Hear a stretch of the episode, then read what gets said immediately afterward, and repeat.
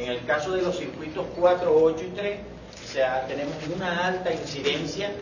de mm, que no le han permitido a los eh, testigos de la unidad ingresar a los centros de votación. Estamos hablando que esa alta incidencia se presentó entre las 6 y 7 de la mañana, pero ya para esta hora, en su mayoría, se han venido eh, solucionando estos casos. Y por supuesto, en lo que son las circunscripciones 5, 6 y 7, eh, también se viene presentando retraso en los procesos de inicio de votación, pero ya por, otro, por otra índole. Eh, no han llegado en algunos casos los operadores de las máquinas, falta algún cable, o sea, cosas normales que, repito, eh, para procesos de esto siempre se vienen presentando. Nosotros aspiramos que las autoridades eh, mm, del Consejo Nacional Electoral en las próximas horas puedan atender esta situación y logren solucionar este eh, porcentaje de incidencia para que de esta manera en el próximo corte podamos tener 100% operativa la totalidad de la mesa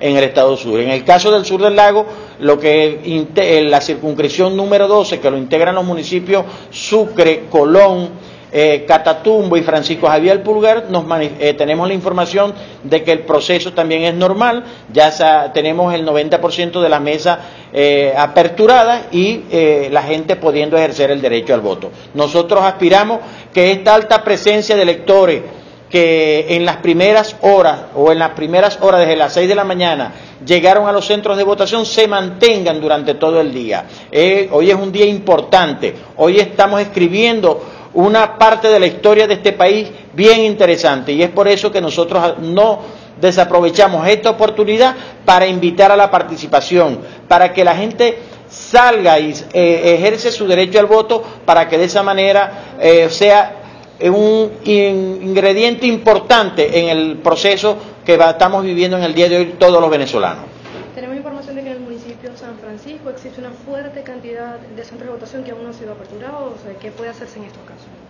Miren, en el caso de la circunscripción 9, nosotros, en el reporte que nosotros tenemos de la sala situacional, nos informan que en, en San Francisco la urbanización eh, ya está aperturado en el 90% de las mesas. Tenemos algunas situaciones irregulares, lo que es hacia el sur del, del, municipio de San Francisco, lo que son las parroquias Domitila Flores, en donde ciertamente hay una, una alta incidencia sobre la situación de que se no, no se les ha permitido a los testigos y a los miembros de la unidad ingresar a las mesas electorales. Esto, por supuesto, la instrucción que hay que al no ingresar nuestros testigos, no hay posibilidades de que se inicie el proceso. Nosotros esperamos, repito, que tanto la Junta Electoral Municipal del municipio de San Francisco como la Junta Electoral principal tomen cartas en el asunto para que se normalice la situación, no solamente en San Francisco, estamos hablando de una incidencia del 30% de las mesas electorales para las 7 y 30 de la mañana del día de hoy.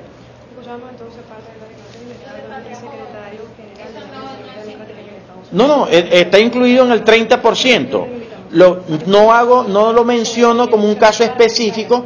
porque eh, según la data nuestra, Patria Joven como tal no es centro de votación.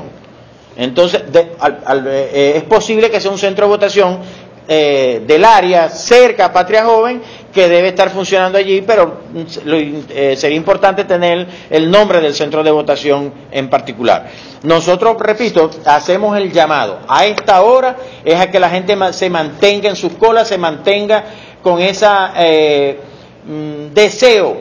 de participar en este eh, proceso tan importante para todos los venezolanos.